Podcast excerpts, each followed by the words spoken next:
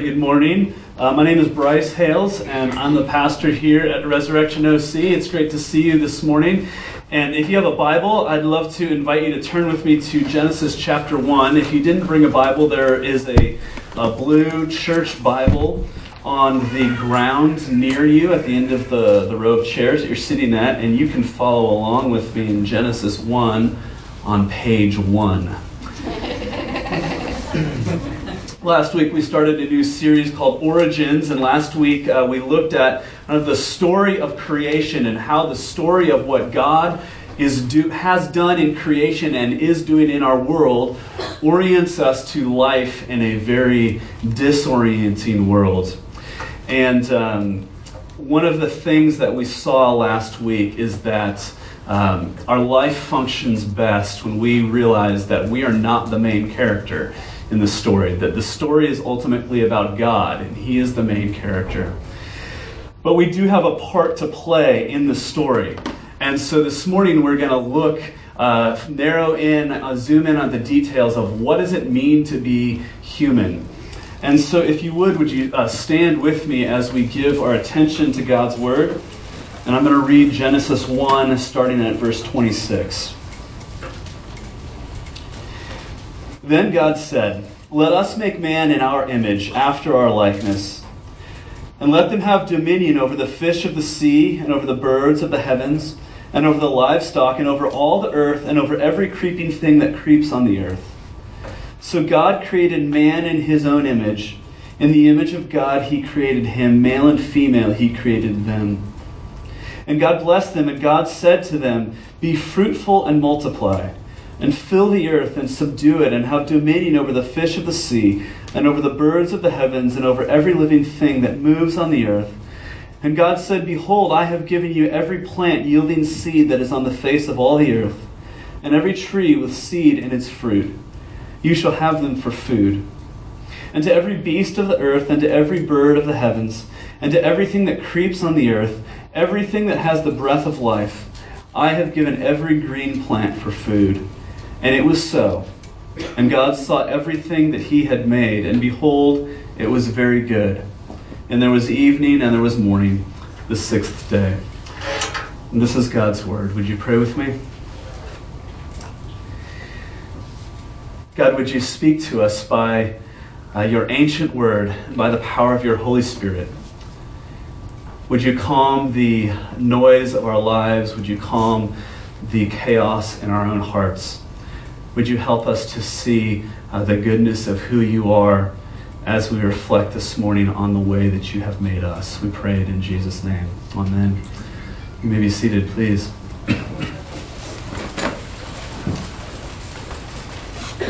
the story of the Velveteen Rabbit is a children's classic. The Velveteen Rabbit is the story of a a rabbit, a stuffed animal that was given to a boy on Christmas morning. And the story says that for at least two hours the boy loved him. But then his aunt and uncle showed up and they opened more toys. And he got toys with a wind up mechanism, and they were more exciting than the Velveteen Rabbit. And the Velveteen Rabbit was forgotten and he was stuffed into a cupboard in the nursery, and the other toys in the nursery snubbed him, and so he sat alone in the cupboard for a long time, and he thought about what it might mean to be real. And he thought that maybe being real means you can move, you have a wind up mechanism, and that would make you real. Or maybe being real means you have a handle sticking out of your back. Sounds like a plus, doesn't it? Maybe if you buzzed and made noise, that that would be being real. And the Velveteen Rabbit was afraid that because he didn't buzz or have a handle, that he would never be a real rabbit. This is a story that has uh, resonated with people for a long time. I had. Um, I was surprised twice this week. I was carrying the book around in my in my briefcase all week, and, and twice this week somebody saw it and said, "Are you gonna Are you gonna talk about that this week?" And kind of with like nostalgic you know, eyes. Um, you know, I love the story of the Velveteen Rabbit. The story of the Velveteen Rabbit was published in 1922. And uh, most of us have, re- have read it as children. Many of us have read it to our own children. And, um, you know, we read it to our kids last night because I had to make sure I had the details right. and my wife and I both keep looking at each other with tears in our eyes. I'm struggling to get through this. Why does the story of the Velveteen Rabbit resonate with us? Why has it resonated with people for so long? I think the reason is because it's such a great story, a great parable of what it feels like to be human. The Velveteen Rabbit is a uh, story that taps into the tension that we all feel because, on the one hand, we have this sense that we were made for more than what we currently experience. Uh, we have this sense that we were made for greatness, that we were made to be, uh, that we were made with glory, that we are incredible creatures, and we haven't quite achieved our destiny yet. And on the other hand, we also have this sense that we are actually pretty, pretty ordinary. We have this sense that if people really knew what we were like, the, the Velveteen Rabbit uh, at one point runs into these real rabbits and they're talking to him and he discovers that he doesn't actually have hind legs. And he's embarrassed that if these real rabbits knew that he didn't have hind legs that, that they would snub him and that he would feel that he would know that he's not real. And we like the velveteen rabbit have the sense that maybe we're not quite whole. Maybe we're not. Maybe if people really knew us as we are that they wouldn't like us.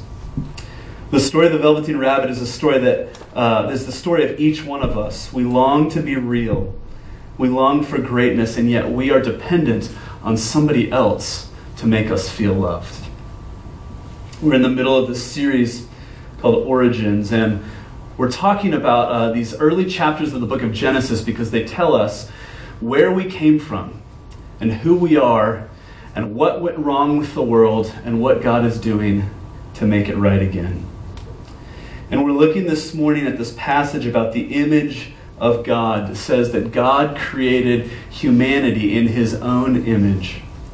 And this is crucial for us to live meaningful, flourishing lives. The image of God is not uh, one of those kind of finer points of theology that uh, you know sounds interesting if you're into that sort of thing, but it's really kind of abstract and removed. The image of God in each one of us is crucial to living a life as a flourishing human being. It's crucial to understanding what it means to be real. And so we have to be honest. We live in a time where there's a lot of confusion, isn't there, about what it means to be human uh, at the risk of oversimplification, there are really two stories that our culture tells us about who we are as human beings. What does it mean to be human? And the, the first um, approach to answering that question is what we might call the, the sort of scientific, secular um, understanding of human beings. And that's not to say that everybody who's a scientist um, subscribes to this, but the general consensus of the scientific community um, imagine a group of doctors, and they're huddled around a patient, and there's a patient who is just not getting any better. And as these doctors are huddled around this patient, trying to figure out what is wrong with him and how can we help, and this patient is severely uh, depressed. One of the doctors, maybe in the back of the, the huddle, maybe he's just a, a resident, he's just an intern, and uh, this, this uh, new doctor says something like, well, what he really needs wouldn't even take much medicine, really. He just needs to be reassured of his, of his value, of his dignity, that he is significant. And the other doctors kind of turn and look at this naive young person and say, why in the world would you ever say that? Uh, human beings are maybe more complex than other organisms, but they have no more inherent dignity, they have no more inherent value than anyone else. That's one understanding of what it means to be human beings. Very complex, but essentially just like everything else in the world. We die just like everyone else. On the other hand, we have what we might call the sort of secular therapeutic, therapeutic approach. Now, you can turn on the TV and find this. You can pick up any magazine as you're standing in line at the checkout stand, and uh, you can listen to you know, I don't know, is Dr. Phil still on? Oprah, right? You turn on any of these shows, and, and what are you going to hear? What you really need to do is you need to learn how to love yourself, right? Now, what's wrong with that approach? Well, um, the problem is that, like, I can't. everybody's great until you actually get to know them, right? Most of all ourselves. If all, if I, I mean, just try right now. Like, whatever's going on in your life, just love yourself, okay? Just let it go. You can't do it, can you? Because um, though Oprah might be able to like give away cars to everybody in the audience, um, you, I mean, think about this. You like get a car, you go home, and like life is still life, right? And so the sort of secular therapeutic approach is kind of just saying like if we just psych ourselves into it, we'll be like, yeah, yeah, I really am great. But in those quiet moments, we know that that's like building a foundation of tissue paper that is supposed to uphold the weight of who we are, and it can never really, it can never really stand it. G.K. Chesterton kind of wrote about this paradox like this. He says, As a politician, the secular person will cry out that all war is a waste of life, and then as a philosopher will admit that all life is a waste of time. The secular person goes first to a political meeting where he complains that the natives are being treated as if they were beasts, and then he goes to a scientific meeting where he proves that all human beings actually are beasts you see the, the kind of flip flopping, the, the, the paradox. Uh, uh, it's not really a paradox. It's, you know, we, we're trying to believe on the one hand, we're just like every other thing that's physical matter that will pass away, and yet somehow convince ourselves that we really are special and unique and loved. And it is profoundly disorienting. What does it mean to be real? And how do we become real? That's what we're talking about when we talk about the image of God. So, the image of God, what does it mean and how can it be restored in us? So, firstly, what does it mean? What does the image of God mean? Okay, um, the image of God. There are three things that I want you to try to um, that I want to try to communicate to you that it means that we are created in the image of God. And here's what they are: the image of the fact that we are created in the image of God means that we are strong, and that we are weak, and that we are made to reflect the glory of another. So, first, to be human means that we were created with strength. We were created with authority. Um, Genesis 1 28, God says to the man and the woman, the human beings that He has created, Be fruitful and multiply, and fill the earth and subdue it. In the whole story of creation, human beings are the only creatures, the only created things to whom God gives a job. The rest of creation simply is, but he gives, God gives responsibility to steward the earth to human beings. And not just as, not only does he give us the, uh, the responsibility to steward the earth, he actually gives us the authority to do the work that he's called us to do. So the tragedy of being human is not that we have authority, the tragedy of being human is the way that we misuse our authority. Once sin enters into the world, we use our authority, we use our strength, and in fallen, broken, sinful ways, we use our strength to hurt people. We use our strength to manipulate people. Um, we use our strength to withhold from others uh, what they need to flourish. But the problem is not authority. Authority is not inherently destructive. Anyone who's ever tried to accomplish something meaningful in life has done it by exercising authority. I mean, think about any aspect of our lives, we have authority in our work. Uh, we have parents have authority in their homes, teachers have authority in their classrooms. Authority simply means the capacity for meaningful action. So authority can be misused, but authority isn't inherently destructive. God created us as people who were meant to do things and do them well in our world. In fact, a lack of authority results in frustration. Imagine if you're trying to accomplish something, but you aren't able to get it done. You don't have the authority to get it done. You're frustrated. Um, a lack of authority can result in suffering. God has created us to interact meaningfully in, the, in a life giving way in the world that He's created us to live in. So He's given us strength, He's given us authority. But the second thing, and paired with that authority, is He's also created us with weakness. He's created us with vulnerability. And we see this um, throughout Genesis 1 and 2 in several ways. Um, we see it in the fact that we were created. I mean, simply by the fact that God created human beings, we are not self existent. We are dependent on another for life. We see it in Genesis 2 when God says that it's not good for human beings to be alone. It's not, we are not sufficient on our own. We all know this kind of intuitively that a lonely human being is a hurting human being. Uh, we see it in Genesis 3 when God forbids Adam and Eve from eating the fruit of the tree of the knowledge of good and evil. There are things that are not good for us because uh, we are weak, because we are vulnerable. And what I want to emphasize here is this that our weakness, our vulnerability, is not because we are sinful, it is not because we are broken, it is because of the way God has created us. And of course, in our sin, our sin twists, our sin warps, our sin distorts and damages us. But even without sin in the picture, human beings are vulnerable, and that is a good thing. That is the way that God created us. It's kind of, I think, become a little bit more um, commonplace in the last couple of years for us to talk about vulnerability. Um, Brene Brown, in her TED talk a few years ago, it's been watched by millions and millions of people um, online, talk, talked about the power of vulnerability. And the thing she says in there, one of the things she says in this TED talk, is that vulnerability is the first thing we look for in other people, but it's the last thing that we actually want to reveal ourselves. But she goes on to explain that really vulnerability and letting our guard down is the necessary ingredient of meaningful interaction with other human beings because vulnerability you can't create relationships, you can't build community unless you're willing to let your guard down. And so I think we've entered into a place in our culture where at least um, where I don't know, the idea of vulnerability is a little bit more palatable to us.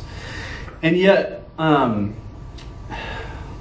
I think what Genesis 1 is, is pointing us to is actually more, more profound than what we get on the internet because we could walk away from the Brene Brown TED Talk with the impression that vulnerability just means kind of being open and honest about the fact that we're all screwed up. Or like being open about, be, like being transparent about our emotions. And we all know that social media is a place where we can go to sort of be vulnerable in a very carefully curated sort of way, right? I can present just enough emotion to actually, you know, make it look like I'm being vulnerable, but I haven't actually let my guard down in a meaningful way. And so actually vulnerability in that sense can be manipulative. But Andy Crouch in his book Strong and Weak, um, he talks about vulnerability and he says that real vulnerability means exposure to meaningful risk.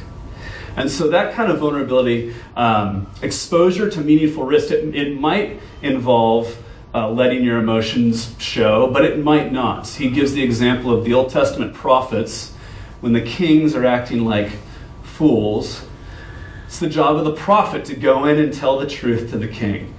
Now, the prophet doesn't say anything about how he feels about anything but he's risking losing his head by, t- by speaking the truth to the king, right? And so the prophets are being vulnerable in that sense.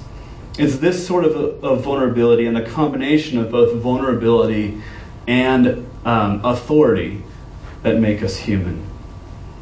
Most of us, I think, tend to think that the goal in life is to move away from weakness and into strength we want to become you know less weak and more strong but actually what the bible would lead us to believe is that there's a, a leaning into both our authority and our vulnerability that increases our flourishing weakness without strength leads to suffering but strength without weakness or strength without vulnerability leads to oppression it leads to manipulation it leads to hurting people and yet when strength and weakness authority and vulnerability are combined, the result is true human flourishing.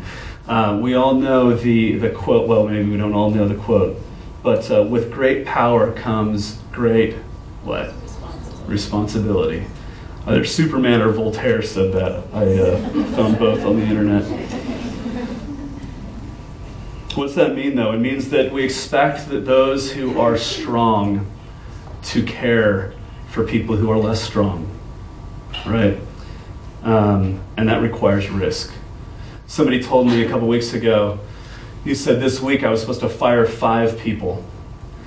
and we had to let go of two of them, but three of them we were able to move them into a different position. We were able to save their jobs. That's that's what flourishing looks like. That's combining authority with vulnerability, opening ourselves up to meaningful risk.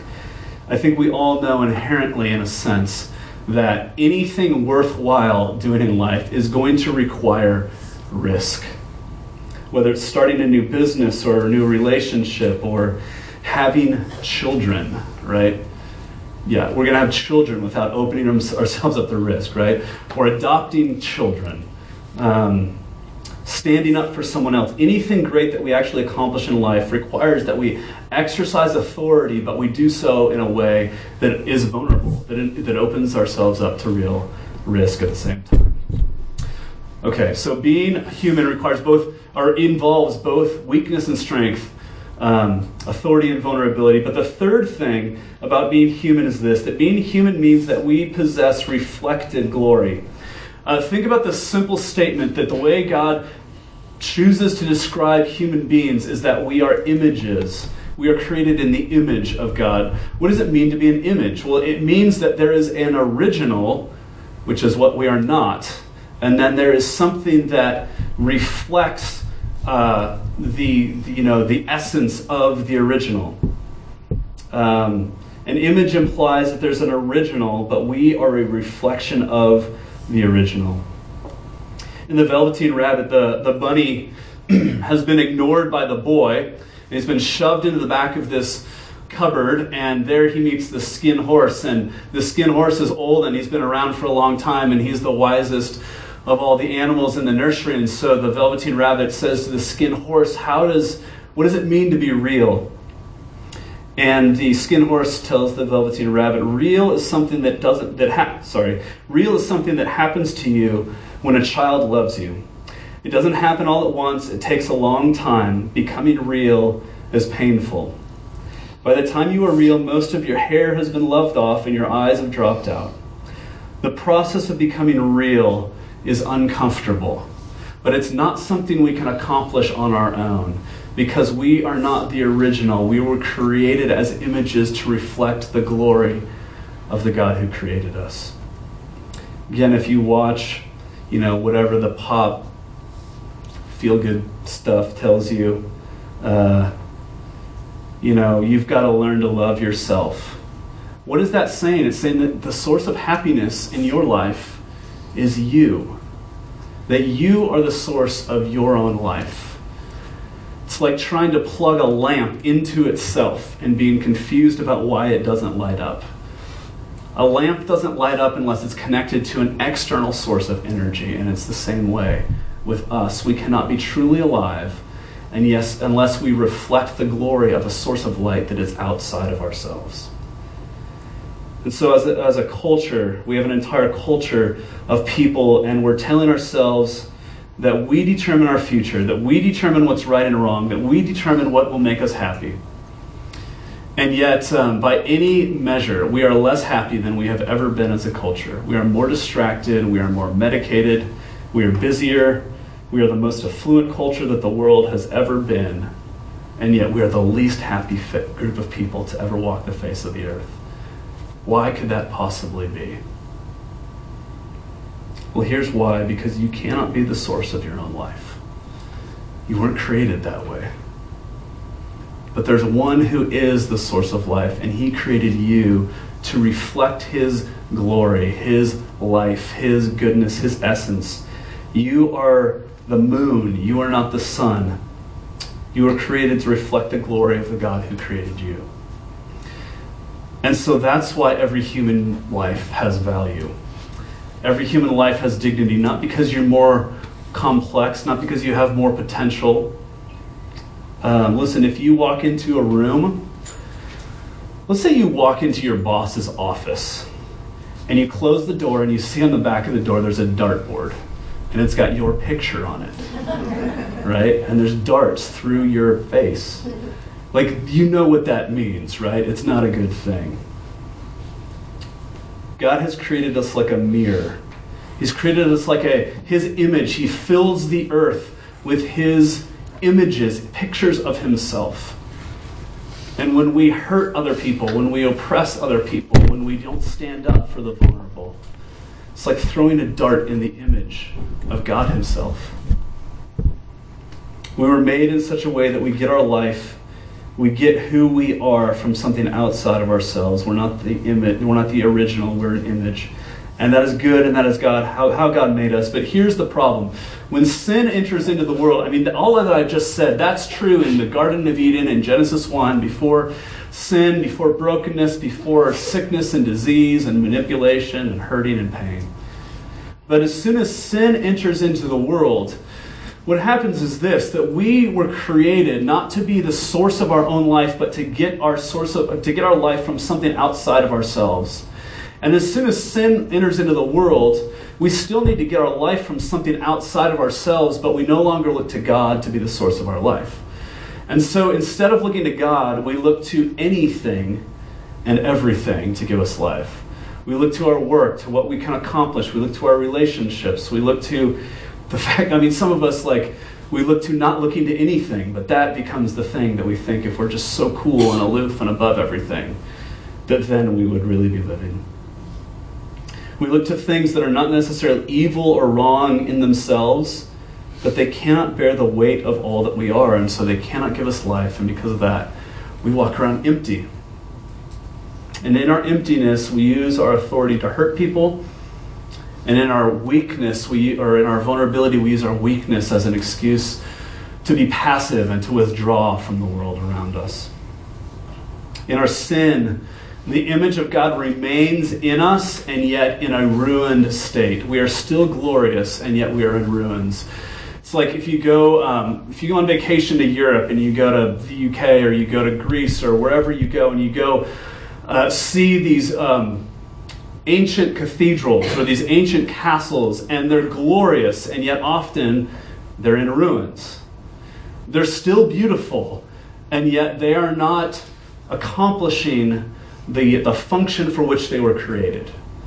And that's just like us as human beings. Even in our fallen state, even our sinful state, we are still glorious, and yet we are a glorious mess. The image of God in me and in you is glorious and yet marred. And so the question then becomes how can the image of God be restored in us? Well, in order for the image of God to be restored in you, you have to gaze upon the one who perfectly reflects God's image now. Let me say that again. In order for the image of God to be restored in you, you have to gaze upon the one who perfectly who perfectly displays the image of God now. So here's what that means. First, who perfectly reflects the image of God? Well, Colossians chapter 1 tells us that Jesus Christ is the image of the invisible God. In John 14, 9, Jesus said, Whoever has seen me has seen the Father. And so, what Jesus is telling us, what the Bible is telling us, is that Jesus is the only perfect image of God that there is. Jesus fully and perfectly reflects the image of God now. Okay, so is that good news that Jesus is the perfect image of, image of God? Well, I think it depends. Um, it depends in what way he functions as the image of God. Because, um, so in Revelation chapter 1, the Apostle John, the curtain is kind of pulled back, and John is given this vision of what is really happening, when what's really true in the universe. And the first thing that he sees is an image, or he, see, he gets this vision of Jesus in his glory. And he says, I saw one, and his eyes burned like fire, and his hair was white like wool, and I fell down like I was dead. He says, I saw the glory of Jesus, the unvarnished glory of Jesus, and it terrified me. So to see Jesus only in his glory and in his power and in his strength would be our undoing. In our fallenness and our brokenness and our sinfulness, if the true image shows up, that would be the end of us. And so we need to see Jesus not just in his glory, but we need to see how he came to us and Philippians 2 describes Jesus like this it says, Though he was in the form of God, he did not count equality with God a thing to be grasped. Though Jesus was God, he didn't cling to the strength of divinity, but he emptied himself by taking the form of a servant, being born in the likeness of men. And being found in human form, he humbled himself by becoming obedient to the point of death, even death on a cross. Do you see what it's saying? Genesis 1 says God created man, humanity, in the image of God. Philippians 2 says God took on the image of man. Isn't that incredible? What does he do? The image of God comes, takes on the image of man, and empties himself. He comes in weakness, he makes himself vulnerable. Jesus is the. Uh, of all human beings that have ever walked the face of the earth, Jesus did so with more authority, more strength, more power than anyone, and yet he doesn't cling to divinity. But he allows himself in his weakness and his vulnerability to be misunderstood, um, to be abused, to be essentially lynched. He submits to the oppression of a corrupt government and he hangs naked on a Roman cross and he's killed. He doesn't cling to his strength, but he gives it up. Now, if you've been around the church for any length of time, we hear about the cross, it's easy to think, well, but Jesus was God. And so, yeah, he died on the cross, but he knew that Easter was coming. He knew the resurrection was coming. But what Philippians 2 says is that he emptied himself when Jesus goes to the cross, he hangs there and he gives himself over to God the Father, and he has no idea what is going to happen next to him. That's a beautiful picture of Jesus, the perfect image of God, coming to us in both strength and weakness, with authority and vulnerability. Now, when we see that, I don't know about you, but I think that's really inspiring. And yet, if we just leave it there, I don't actually think that's good news.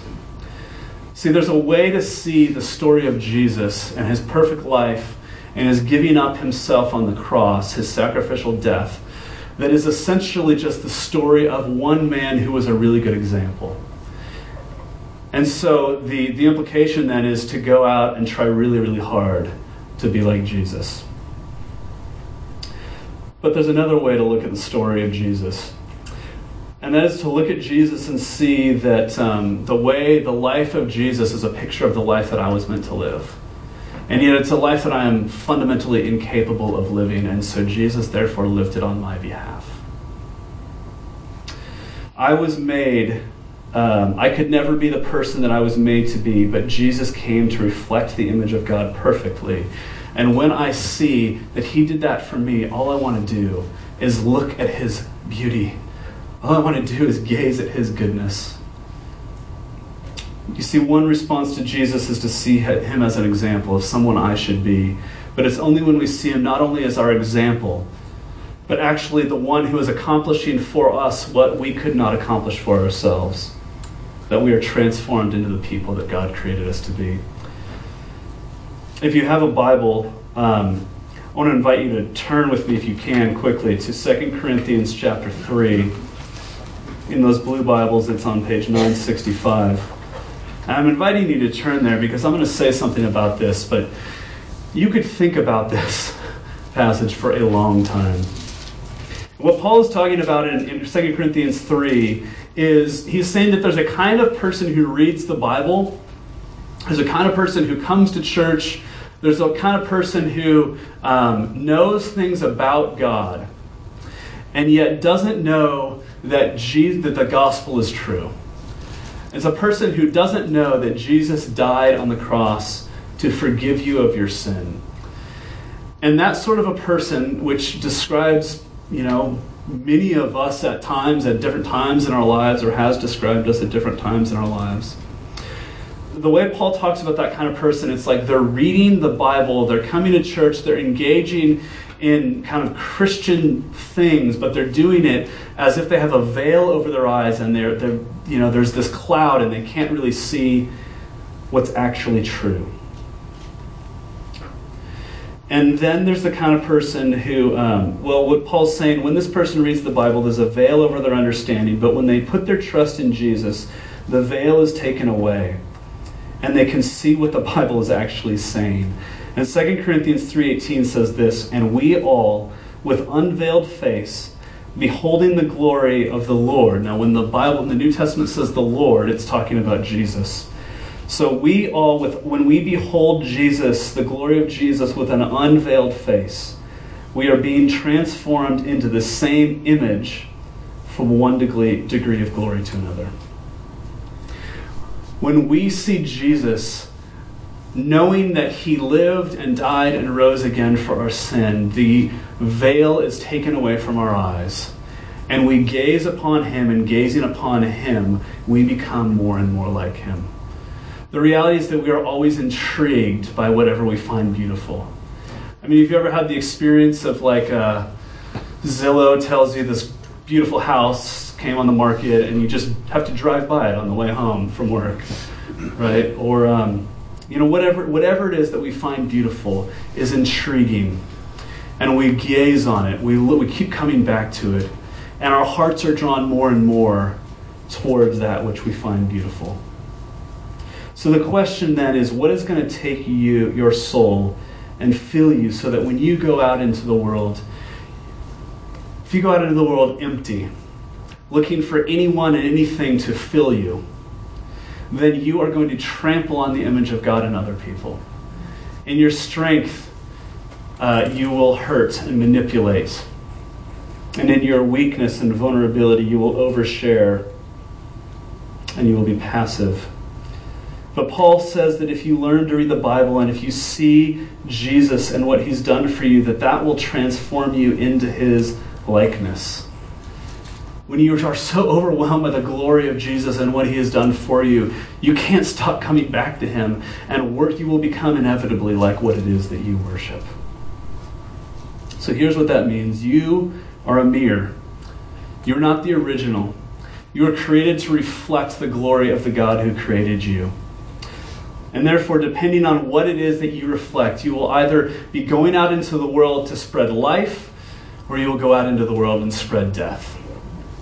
If you go out into the world empty, you will spread death as you trample on those and uh, others in an attempt to fill yourself up.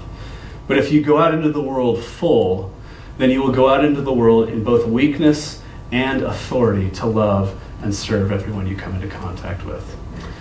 So let me finish by just telling you a, one story of what that looks like in real life. I have a friend named Sean, and Sean is a pastor in another part of the country. And when Sean went to college, um, he was not a Christian his freshman year in college. And he, uh, he went to college and he joined a fraternity and he started dating this girl that he really liked. And midway through Sean's freshman year, his RA, Anthony, began just showing up in his dorm room. And Anthony every night would come over and he would sit down on the couch in Sean's dorm room and he would just hang out there. And what Sean didn't know was that Anthony had recently become a Christian.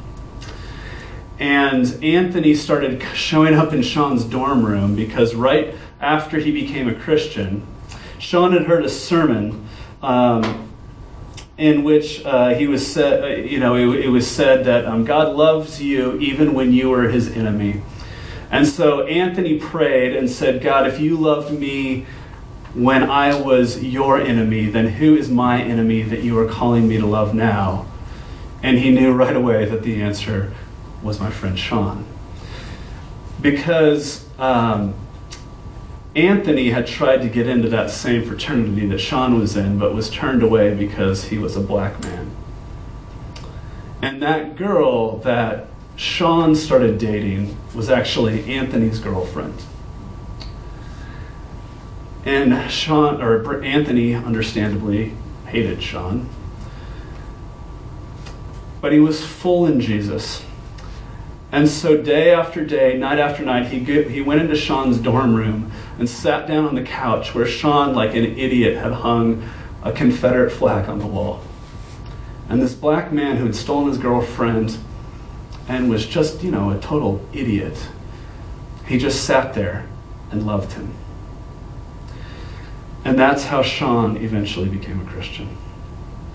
That's an incredible story of how Sean meeting Jesus, or sorry, Anthony being, meeting Jesus, being filled with the love of Christ, allowed him to go out into the world not in, you know, an authoritative, abusive sort of way, or not in simply a passive way, but to go out with strength and weakness, authority and vulnerability, and love uh, this man that had hurt him.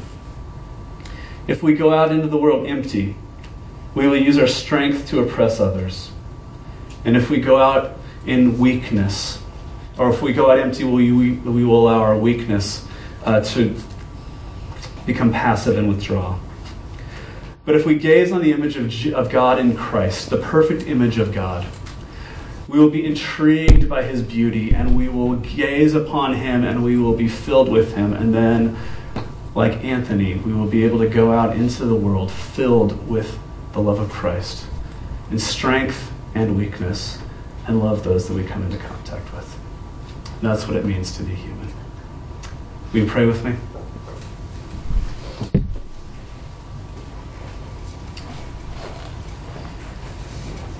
God, we can hardly comprehend that you made us in your image.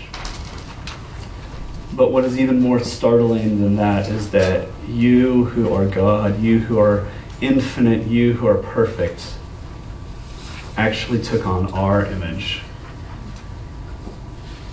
Jesus, you took on our weakness and showed it what it showed us what it ought to look like. You came um, with power, and yet you used your power not to wipe us out, but to heal us.